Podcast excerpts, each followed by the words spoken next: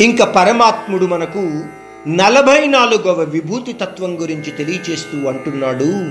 సమంజసమైన వాదన నా యొక్క విభూతి తత్వంగా మీరందరూ గ్రహించండి.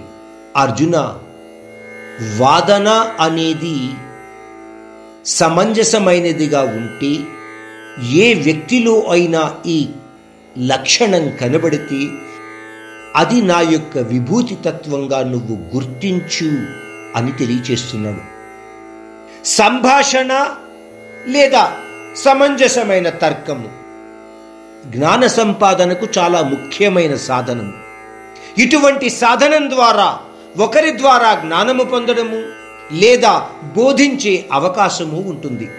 సమంజస తర్కము లేదా వాదనలో ఉన్న వ్యక్తులు తమ వ్యక్తిగత జ్ఞాన సంపాదన యొక్క గొప్పతనాన్ని నిరూపించుకోవడానికి ప్రయత్నించకుండా అందరూ కలిసి ఒక సబువుగా అనిపించే వాదన ద్వారా చాలామందికి అనుకూలంగా ఉండే విషయం ప్రకారము ఒప్పందము కుదుర్చుకుంటూ ఉంటారు. ఒక చిన్న ఉదాహరణగా చెప్పుకుంటే మన న్యాయాలయాలలో కొన్ని సమయాలలో అంటే క్లిష్టమైన విషయాల మీద నిర్ణయం తీసుకోవలసి వచ్చినప్పుడు ముగ్గురు లేక ఐదు న్యాయాధీశులు నిర్ణయం తీసుకునేలాగా కొన్ని పరిస్థితులు ఉంటూ ఉంటాయి.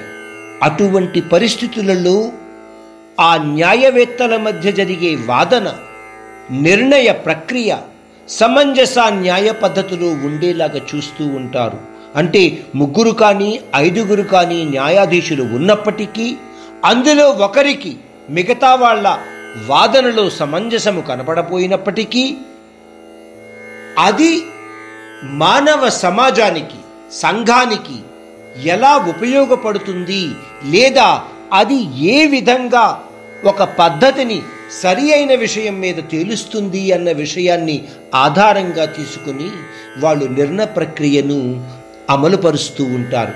మనము రోజు టీవీలో చూసే అనేక రాజకీయ వాదనలు ఉంటాయి చూడండి. ఒకరిని ఒకరు తక్కువగా చూపించుకునే విధంగా కేవలము నేను చెప్పినదే సత్యము లేదా అవతలవాడు చెప్పే విషయాలు అన్ని అసత్యాలు అన్న విధంగా ఉంటాయి.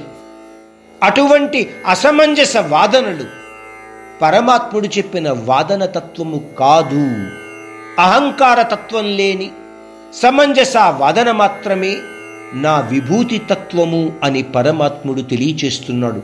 అంటే న్యాయాలయాలలో జరిగే న్యాయ ప్రక్రియ ఆ పరమాత్ముని యొక్క విభూతి తత్వంగా మనము గ్రహించగలగాలి.